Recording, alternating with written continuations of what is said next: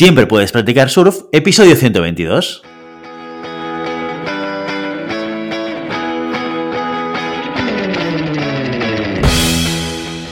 Bienvenido y bienvenida a Siempre puedes practicar surf, el podcast diario sobre recursos humanos.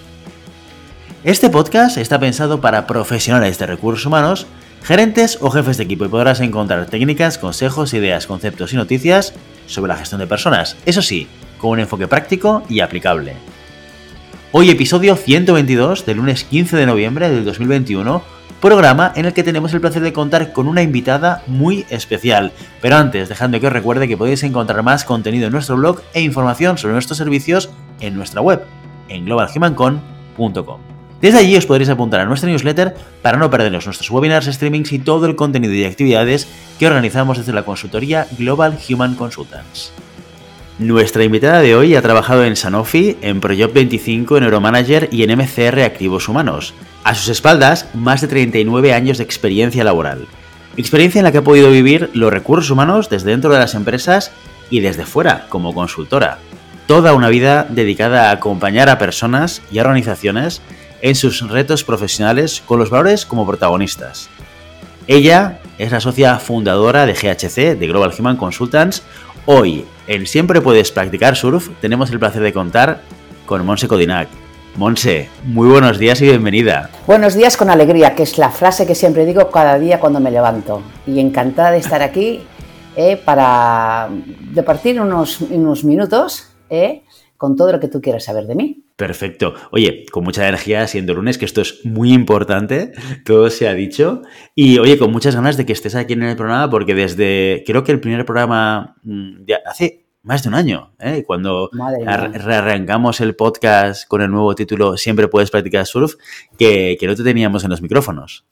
Pues encantada yo también de estar aquí con vosotros. Fantástico. Oye, lo primero de todo, me gustaría hablar de algunas cosas concretas contigo, porque creo que hay una, experiencia que tú has ido cosechando durante todos estos años que puede ser muy interesante para todos nosotros eh, y que tiene mucho que ver con tu faceta emprendedora. Lo he dicho al principio cuando explicaba un poco tu recorrido profesional, has pasado por empresa pero luego eh, muy pronto decidiste emprender y montar tu propio proyecto.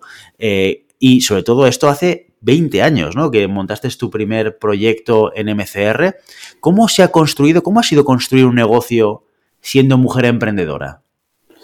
Pues pedaleando, pedaleando mucho y siendo muy positiva en la vida y cuando vienen mal dadas, pues eh, racionalizar qué es lo que ha pasado para poder construir, pues, el siguiente paso. Entonces, eh, sí, como tú bien dices, en el 2001 decidí pues ser emprendedora. Estaba en una compañía súper bien considerada, feliz, contenta, pero los momentos en la vida pasan ¿eh? y los, como siempre digo yo, las oportunidades vienen, van, se cogen, vienen otras y yo en el 2001 decidí pues crear mi propia oportunidad de crear una consultoría de recursos humanos 360 boutique internacional.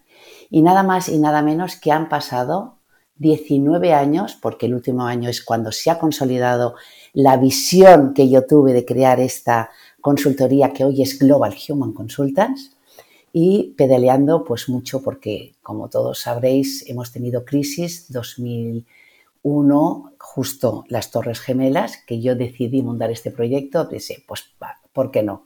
luego el 2008, luego vino la pandemia, pero bueno, me considero que es una persona muy afortunada, he tenido compañeros de viaje y tengo compañeros de viaje fantásticos y la vida es esto, ir construyendo paso a paso, ser positiva y tirar para adelante. han pasado 20 años desde que decidiste emprender y, como te comentaba, pues como, como mujer, ¿crees que han cambiado las cosas en estos 20 años, del 2001 al 2021, a nivel social, a nivel contextual? ¿Es más fácil emprender siendo mujer ahora de lo que lo, que lo fue para ti en 2001? A ver, esto me cuesta mucho contestarte porque ha cambiado, ha cambiado el mundo, ha cambiado el mundo, ha cambiado el mundo. Evidentemente, en las mujeres cada vez tenemos más espacio, pero yo te digo, si eres emprendedor, emprendedora, da igual que seas hombre o mujer, tira para adelante, ¿vale? Entonces, yo, si quieres que te diga la verdad, pues ha cambiado, ha cambiado el mundo, ha cambiado el mundo, ha cambiado los recursos humanos muchísimo. Pero si ahora tuviera que emprender 20 años antes lo hice, pues sería lo mismo. Tesón, eh, trabajo, eh, alegría, comunicación, eh, positivismo. Esto para mí son las claves. Cuando das el salto a emprender, yo muchas veces aquí traigo algunos invitados que nos explican su proyecto profesional ¿no? y, nos cuentan siempre que una cosa es decidir emprender en solitario, entre comillas, generar un negocio de autoempleo. Yo paso de trabajar para una empresa para trabajar para varias, pero luego hay un momento en el cual se decide si sí o si no se quiere seguir creciendo. Y esto implica necesariamente contratar personas. ¿Cuándo sucede esto para ti? Sucede eh, paulatinamente, ¿vale? Yo cuando decidí emprender, pues desafortunadamente mi compañera de viaje no era lo que nos esperábamos todos. Y dos años después eh, tuve que volver a emprender y esta vez en solitario, porque la primera vez la hice con una socia y la segunda vez lo hice en solitario. En solitario que te da vértigo, ¿eh? Pero dices, eh, ¿para qué no lo vas a hacer? No el por qué no lo vas a hacer. ¿Para qué no lo vas a hacer? Pues para nada. Y como no es para nada, pues lo haces. Entonces, eh, ¿da vértigo? Sí. Eh, ¿Pasas momentos duros? Sí. ¿La soledad del empresario es dura? Sí. Y también compensa, compensa con los resultados, ¿eh? Y con las ganas de, seguir para adelante. Es que para mí esta es la clave, esta es la clave, tirar para adelante. Y cuando vienen mal dadas, pues analizarlo eh, y seguir para adelante. ¿Tú recuerdas ese momento de, contratar por primera vez con contrato laboral a tu primera, la primera persona dentro de tu equipo? Ojo, y tanto. Y darla de alta en la seguridad social y saber cuál es el coste de empresa, pero es la única manera de crecer. De crecer, la única manera es tener un equipo ¿eh? Que sude la, tu misma camiseta, que comparta los mismos valores, que quiera tirar eh, la empresa adelante y que sea, sean los compañeros de viaje. Después de una vino dos, después tres, después cuatro y cada vez dices, mm, ostras, ¿vamos a poder soportar los gastos? Pues sí, vamos a poder soportar los gastos. En el 2008, que fue una crisis bestial, bestial, bestial, eh, pues el equipo, la verdad es que se, eh, los equipos que he tenido yo, la verdad es que han sido y son fantásticos porque son muy corporativos y, te ayudan en, en, los momentos duros a poder seguir adelante. Entonces, para mí eh, es la clave el tener un equipo eh, con tus mismos valores y con tu misma ilusión para seguir para adelante y acompañarte. ¿Cuál ha sido tu mejor experiencia liderando personas? Pues cuando tuvimos que hacer un ERTE a nivel global de compañía, que era, el objetivo era seguir manteniendo todo el equipo, ¿vale? Lo comuniqué al equipo, eh, todas eh, se pusieron al 100%, hicimos un ERTE 50%, pero la gente trabajó muchísimo y esto fue una satisfacción enorme. He tenido la suerte que eh, cuando han habido vagas eh, generales, poquitas, pero hemos tenido, nunca nadie del equipo ha pedido hacer vaga. O sea, todos siempre he tenido la gran suerte que los equipos eh, han estado muy, muy, muy, muy, muy junto a mí, a mi lado y, pedaleando todos juntos. Esta ha sido mi mayor satisfacción. Ahora te tengo que preguntar por la contracara de la pregunta, que es ¿cuál ha sido tu peor experiencia liderando personas? Pues mi peor experiencia que al cabo de, un tiempo fue la mejor experiencia, porque yo siempre digo que las cosas pasan y pasan por algo, y por algo bueno. Aunque en el momento eh, sea muy duro, lo pases fatal, pero con el tiempo y dices, qué mala suerte, qué buena suerte. Y en mi caso pasó que pues una persona que estaba en mi equipo durante mucho tiempo decidió irse y que yo lo respeté, pero la salida fue muy dura para mí y, lo pasé mal a nivel anímico de, esperarme que la reacción de la persona fuera diferente. Y, fue muy duro. Una persona que había estado en mi equipo pues 17 años, ¿vale? y bueno, me pasó, y gracias a este acontecimiento, pues puedo estar ahora ah, charlando contigo, Guillermo, y mirando atrás y diciendo, qué suerte tuve de que eh, pasara lo que pasó. Lo pasé, mal, eh, lo pasé mal anímicamente, sobre todo por no entender. Eh, yo respeto, evidentemente, las decisiones de todo el mundo, pero las formas, pues, fueron mm, muy duras para mí. Ya está, pero bueno, pasado está, borrado está y qué mala suerte, qué buena suerte. Oye, hay una de las cosas que cuando analizas Global Human Consultants eh, puede llegar a sorprender, ¿no? Eh, Global está en, una, en un mercado eh, que es de la consultoría, donde en general suele haber rotación. si analizas las grandes compañías es lo que suele suceder y además tiene mucho que ver seguramente con la voluntad de los profesionales de pasar un tiempo, una temporada viviendo la consultoría, que tiene sus ventajas como puede ser aprender de diferentes clientes y ser muy especialista en algunos procesos o, en, algunas, en algunos proyectos de recursos humanos, pero a mucha gente le pica la curiosidad de ir a empresa. Entonces, es habitual encontrarse personas que hacen el viaje de consultoría a empresa. Si analizamos global, vamos a ver que hay mucha gente que lleva muchísimos años contigo, Monse, eh, a tu lado, y, eso es un hecho diferencial probablemente. ¿Qué es lo que crees que ha hecho que, que en global el equipo tenga este nivel de estabilidad y este nivel de fidelización? Para mí, una de las claves es la comunicación, que para mí es clave en todo, pero el, poder estar a su lado, el poder entenderles, el poder hacerles crecer, el, que se encuentren eh, como, si la empresa fuera suya. Para mí, este grado de, compenetración, de, escuchar, de entender, de poderlos hacer crecer, eh, para mí es la clave de que las personas en Global, pues, pues, tenemos personas que han estado pues 15, 16, 13 años y otras que se han ido, y otras que se han ido pero siguen siendo parte de Global porque pues eh, están en otras organizaciones, eh, están teniendo responsabilidades de departamentos de recursos humanos y yo estoy feliz y nos seguimos hablando, nos seguimos riendo y compartiendo pues todo lo que podemos en campo de recursos humanos. La clave, pues, la clave es escucharlos, es, comprenderlos, es formarlos, es hacerlos crecer y que se vayan a ir, pues seguramente se nos irán gente, pero para mí eh, orgullosas de que las personas, pues eh, hay personas también que, son más jóvenes y que solo han estado en consultoría. En fin, aquí tenemos que en Global un equipo fantástico, ¿vale? Que pues está súper eh, consensuado y súper, vamos, con los mismos valores que tenemos en Global y también para mí hay eh, una parte emocional que engancha en Global. Para mí es esto. Oye, para alguien que eh, en, una empresa, por ejemplo, acaba de ser promocionado a responsable de un equipo y nunca ha gestionado equipos, tú con todo tu bagaje, con toda tu experiencia, no solamente emprendiendo, no solamente construyendo un equipo desde cero, no solamente llegando a tener ese, ese, ese buen ambiente que te permite fidelizar tanto al equipo, sino que además con esa experiencia que tú tienes a la hora de eh, encontrar, buscar y evaluar talento, ¿qué le recomendarías a alguien que empieza a andar en este reto de liderar personas? Aquellas cuatro o cinco eh, tips o recomendaciones básicas que dirías, oye, ojo con esto, ojo con aquello, esto es un elemento muy importante, tenlo en cuenta siempre que estés liderando un equipo.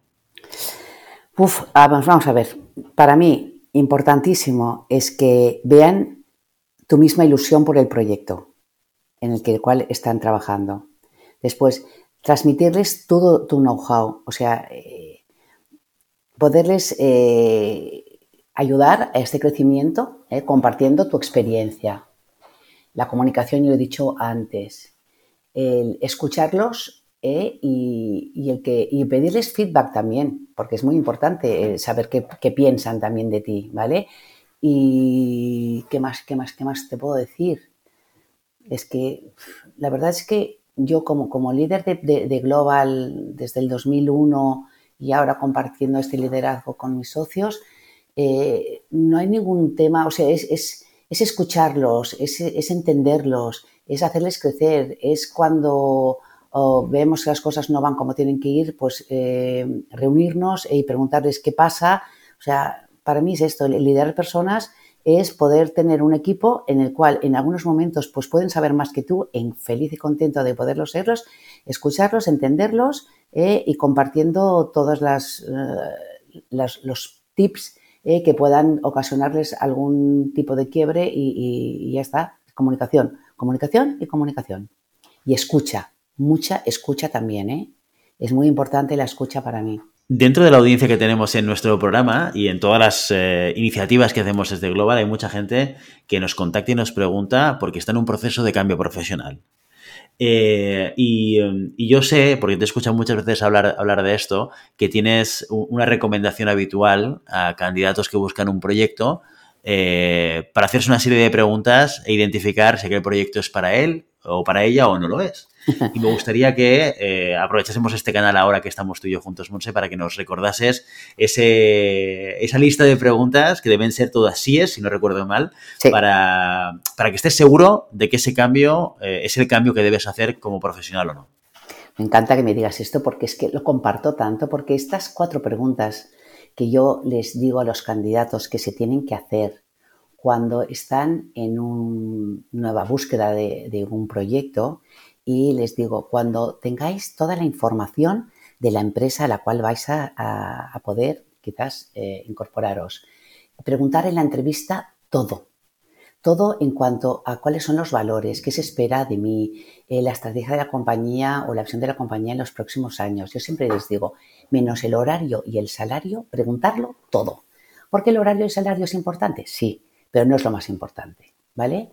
Entonces, les digo, cuando tenéis toda la información y pensáis, posiblemente sea mi proyecto, haceros cuatro preguntas en primera persona. Si las cuatro respuestas son un sí, posiblemente sea vuestro proyecto.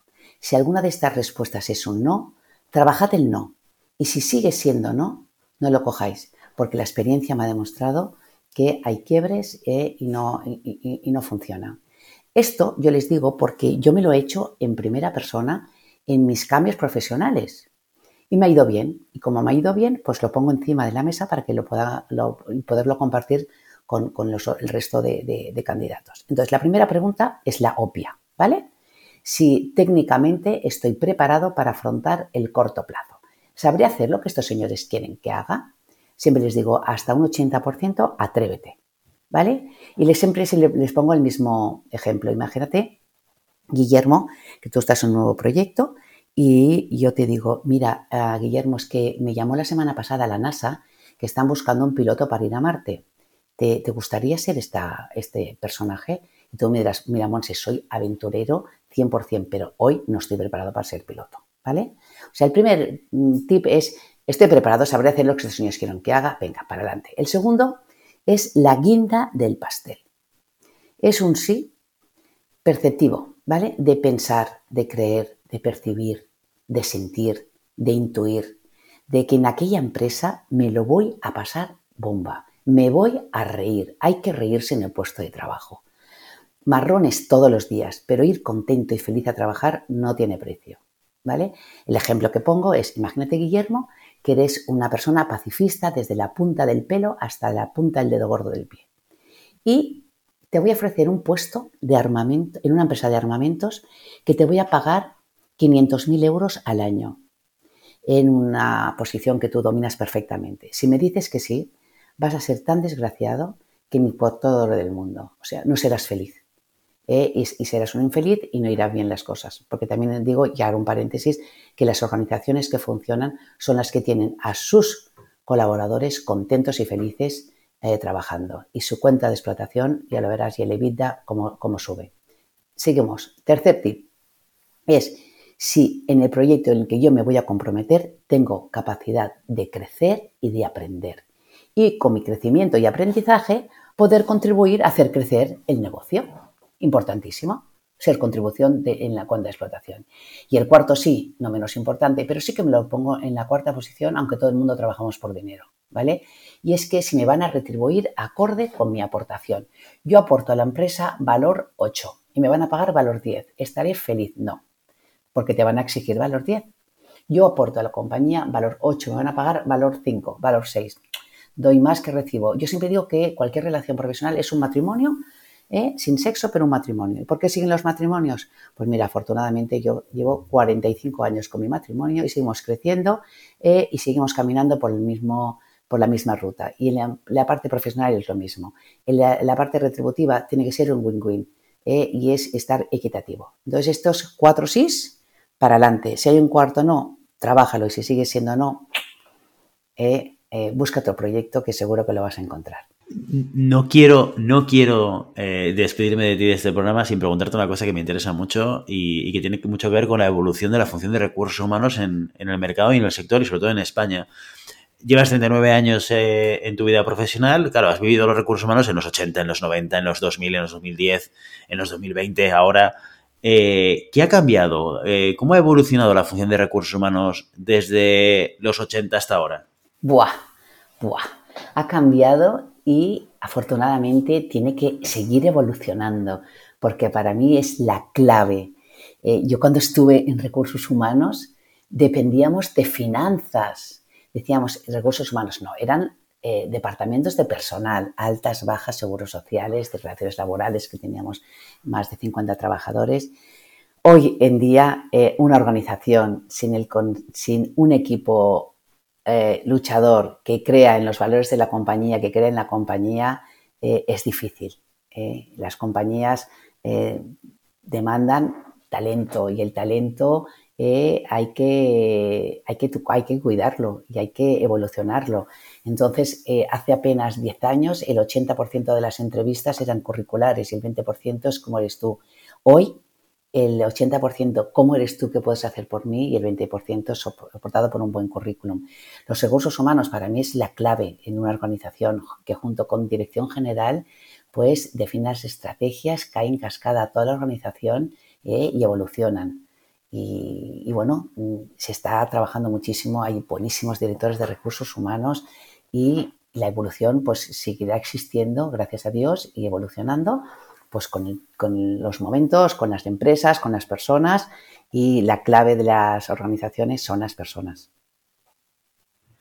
Y ahora una pregunta de futuro. ¿Cómo ves los recursos humanos a futuro? La, llegada de la inteligencia artificial, la introducción o la llegada de la tecnología a los procesos de gestión de personas, ¿va a cambiar sustancialmente la manera que tenemos de entender la función de recursos humanos en las empresas? ¿Crees que no? ¿Cuál es tu punto de vista?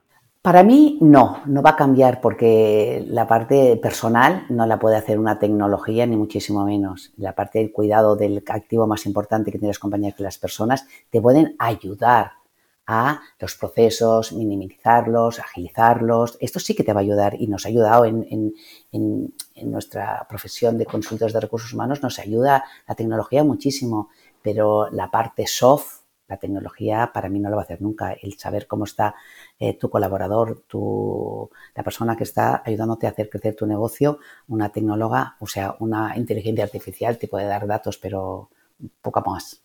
Eh, ayuda, ¿eh? Ayuda, ¿eh? Pero yo veo una evolución en cuanto al trabajar con el equipo eh, pues positiva y tirarla y cada vez más consensuada con el equipo porque las personas, hay las empresas las hacen las personas. Entonces, por mucha maquinaria que tengas fenomenal y todo esto, pero tienes una persona detrás. O sea que para mí la gran suerte es que tenemos el activo de las personas importantísimo en las organizaciones. Monchico Dinac, muchísimas gracias por venirte a los micrófonos de Siempre puedes practicar surf. Ya sabes, esta es tu casa, evidentemente. Y, muy contento de haber podido compartir contigo tu experiencia, tu bagaje, tu visión de la evolución y sobre todo aquellas recomendaciones que puedes dar a aquellas personas que lideran equipos, que no es un reto para nada fácil. Monse, muchísimas gracias por venir hoy. Gracias, Guillermo, por darme la oportunidad. Eh, y lo, como he empezado, buenos días con alegría y a seguir el día. Hasta pronto. Y ya sabes, no puedes detener las olas, pero siempre puedes practicar surf. Y hasta aquí nuestro episodio de hoy. Como siempre, queremos invitaros a que os pongáis en contacto con nosotros, nos deis vuestra opinión y nos sugiráis si tenéis algún tema o alguna pregunta concreta. Lo podéis hacer a través de la página de contacto en globalhumancom.com barra contáctanos o a través de las redes sociales. Estamos en Facebook, en Instagram, en Twitter y en LinkedIn. Y si el contenido de este podcast te gusta, no te olvides de suscribirte, darnos 5 estrellas en iTunes y me gusta tanto en iVoox como en Spotify.